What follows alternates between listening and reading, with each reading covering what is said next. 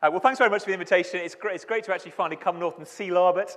Uh, once a year, I, I come up to Aberdeen uh, for presbytery, but, but that's about it in terms of my Scottish uh, knowledge, I'm afraid. So it's nice to, to land in another corner of the country. Uh, I, as I hope you've picked up from the advertisements, we're going to be looking at Leviticus uh, over the next couple of days. It, throughout history, as far as I can work out, as soon as any preacher says we're going to be studying the book of Leviticus, there's a little bit of a sigh in the congregation. And actually, right back to the, the, sort of second, third century, there are records of ministers. There's one guy I read uh, just this morning, a guy called Origen, who he was born about 180. Uh, and he says when, when, he turned to preach Leviticus, uh, that the congregation looked at him as if he'd, serve, he'd served them some sort of bizarre food. Um, so, so, right from the earliest days, it seems that, that Leviticus is one of those books that just slightly we shy away from. But we've been looking at it in Leeds, and I think it is a fascinating book.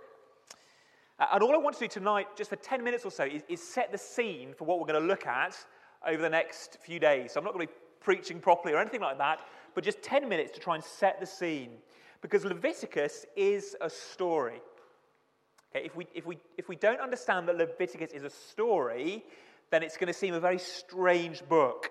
But once we realize it's a story, then all the slightly weird and wonderful ceremonies and sacrifices and rules and laws just begin to fall into place.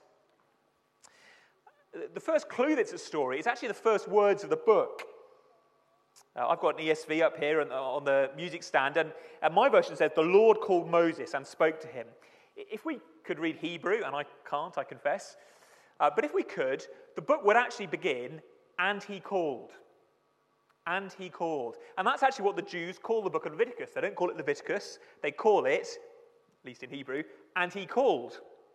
Now, you, you don't start a story and, do you? Okay. Children, you'll know that. If you, the first page of Harry Potter does not begin, and Harry was in the cupboard, or whatever. The word and suggests that, that we need to know what's going on just beforehand. Uh, Leviticus only makes sense when we realize that it is just the next chapter on from the book of Exodus. Now, thankfully, I think you've been looking at Exodus uh, this term, so I'm not going to try and paint the big picture. You know that it's about God's rescue of his people out of Egypt uh, to freedom from Pharaoh and slavery. But, but the, the last thing that happens in Exodus, the book of Exodus, is what I want to focus on tonight. And it really almost literally sets the scene for the story of Leviticus. The very last thing that happens in Exodus is God instructs Moses how to build the tabernacle, okay, this great tent that he's going to live in. And the tabernacle is the scenery. They've got a stage behind me. It is the scenery in which the book of Leviticus is set. So, so two things that the tabernacle is a picture of. Okay, it's not just a random tent, it's a picture of two things. And each of those pictures gives us a clue as to what Leviticus is going to be about. The first thing that, that the tabernacle is a picture of is actually the Garden of Eden. Now, hopefully, we're going to have a diagram here that might speed us up. There we go. Oh, a branded diagram as well. Sorry about that. Um, the, the, tabernacle was built as a, if you like, a, a tent with three rooms. But it was all set up in a special way. And the way the whole thing was set up, now we could read all this in Exodus 40, but we haven't got time tonight. The way it was all set up was to remind the Israelites about the garden in Eden. So, for example, it was always set up so the entrance, you can see right down at the bottom there, was always in the east. Why? Why was God so specific about the geography? Well, because the entrance to the Garden of Eden was on the east. Remember, Adam and Eve were driven out to the east. So when someone came into the tabernacle, it was as if they were approaching back towards God and his garden.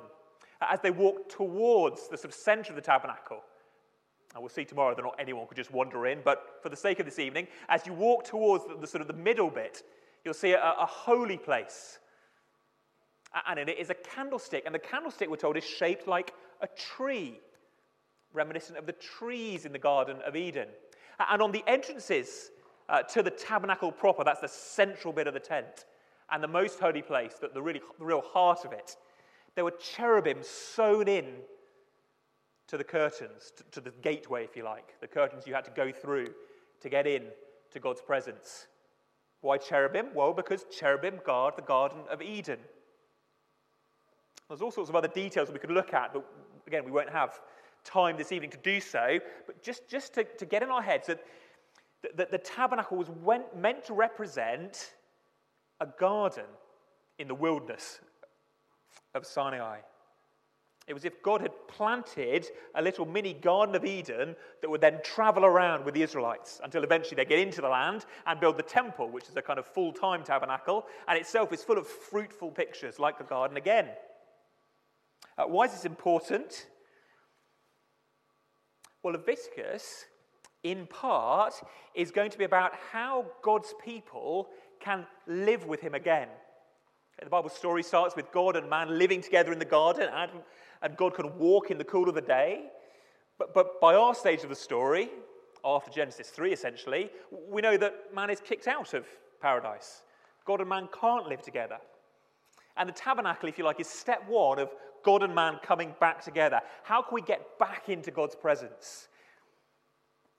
So, one of the questions that Leviticus is going to answer is how can we meet God? How do I meet God today? And therefore, it's going to teach us about Christ. The book of Leviticus is going to be about Christ. You'll never see the word Jesus in the book of Leviticus, but like all the Bible, frankly, it is about Him. Uh, even the tabernacle, actually, speaks about the gospel. Imagine that walk again.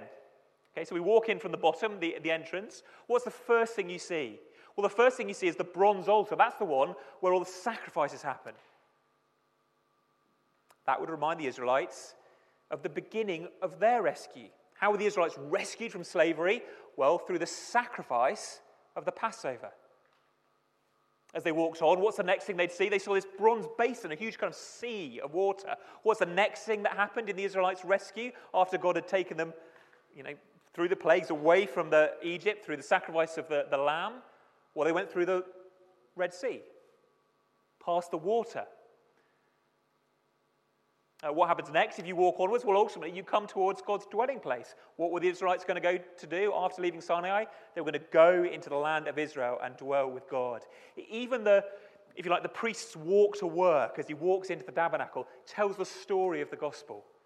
It's the same story as us, isn't it? We're saved by Jesus' sacrifice, his blood shed for us at the bronze altar, symbolically. Uh, we're saved by the washing of the Holy Spirit, the renewal of the Holy Spirit who cleanses us, makes us holy, and fit ultimately, when we die or when Christ returns, to enter fully into God's presence. Uh, the tabernacle, Leviticus, is all about Christ and his rescue and how we can live with him. But, but it's also about one other thing. And this is our last picture for this evening. That the tabernacle is both a picture of the Garden of Eden, it's also a picture of Mount Sinai. I, I, I don't know where you're up to in, in, uh, Exodus at the moment. Have we got as far as chapter 24? no. No, no, no, no. Okay, good news. Plagues and pestilences. Plagues and pestilences. Okay, we haven't, yeah, there we go. The Passover was a spoiler then. There we go. Um, what you will soon see is that when the Israelites finally escape, and I guess I'm not giving anything away there um, to tell you that God's plan does work. When they finally escape, they meet at Mount Sinai, at this mountain in the desert, and they're there to meet God. But, but when they meet God, it's not the same experience for everybody. The way it works is they're divided into three groups. The, the normal people, just the normal everyday Israelites, they all have to stay at the bottom of the mountain. Uh, 24 elders, okay, God's people have always been cared for by elders, Old Testament and New. 24 elders go halfway up. And then just Moses is allowed right to the very top where he comes into God's presence, into the cloud and the fire and the smoke that's up there. So, three areas, if you like the area at the bottom for normal Israelites, the middle area for the elders, and then Moses, just Moses, right at the very top in God's presence. And when God tells Moses, actually on Mount Sinai, how to build the tabernacle, he tells him to build it in a way that, well, also is a kind of three story tent, if you like, like the mountain. God's people can't stay at Sinai to worship him. They have to head off into the wilderness and ultimately into the, the Holy Land. But they can't take the mountain with them. So Sinai comes to represent, sorry, the tabernacle comes to represent Mount Sinai. And that's why it's built in three rooms. Uh, there's the outer courtyard bit where normal Israelites could come to bring their offerings. And we'll look at all, some of those offerings over the next couple of days. Then there was the, the holy place, okay, the, the sort of larger of the inside rooms. And only priests were allowed in there. They're a bit like the elders who are allowed halfway towards God's presence. And then there's the most holy place, that inner room, which was the place where God symbolically dwelt in the tabernacle. That's the place that the, the fire and cloud and the smoky pillar that led them through the, uh, the desert came to settle. And just as only one man, Moses, was allowed to the top of the mountain, only one man, that the great high priest, who we'll look at on Sunday morning, only one man is allowed fully into God's presence. The whole thing is designed as if it's a three story tent. Now, you can't build a three story tent, can you? With children, you know that. Tents are all bungalows. But the way they built it showed that it actually was meant to represent the mountain of Sinai. Uh, even the way it was structured. So if we read Leviticus really carefully, we see that the, the, the sort of inner bit, the tabernacle as it's labeled there, the, the, curtains that hung around it, at the top they dangled from gold uh, curtain hooks, rings. And the posts that came down to the ground, again on the tabernacle, had silver feet. Step out a level to the outer courtyard, and the curtains that hung around the outside, well, they hung from silver curtain hooks, and the feet were bronze. Gold, silver, bronze, showing that you're getting kind of less holy. It's like the Olympics with the medals. Dropping down a level in holiness. Why does it matter that the tabernacle was also a picture of Mount Sinai? Well, it reminds us that it's not just a place to, to meet God, but also a place where you come to worship God. Sinai was the site of worship. So, alongside teaching us the gospel and pointing us to Christ and, and the, big question of how can any human being come into God's presence, Leviticus is going to teach us about worship. What does it mean to worship God? How should we worship God?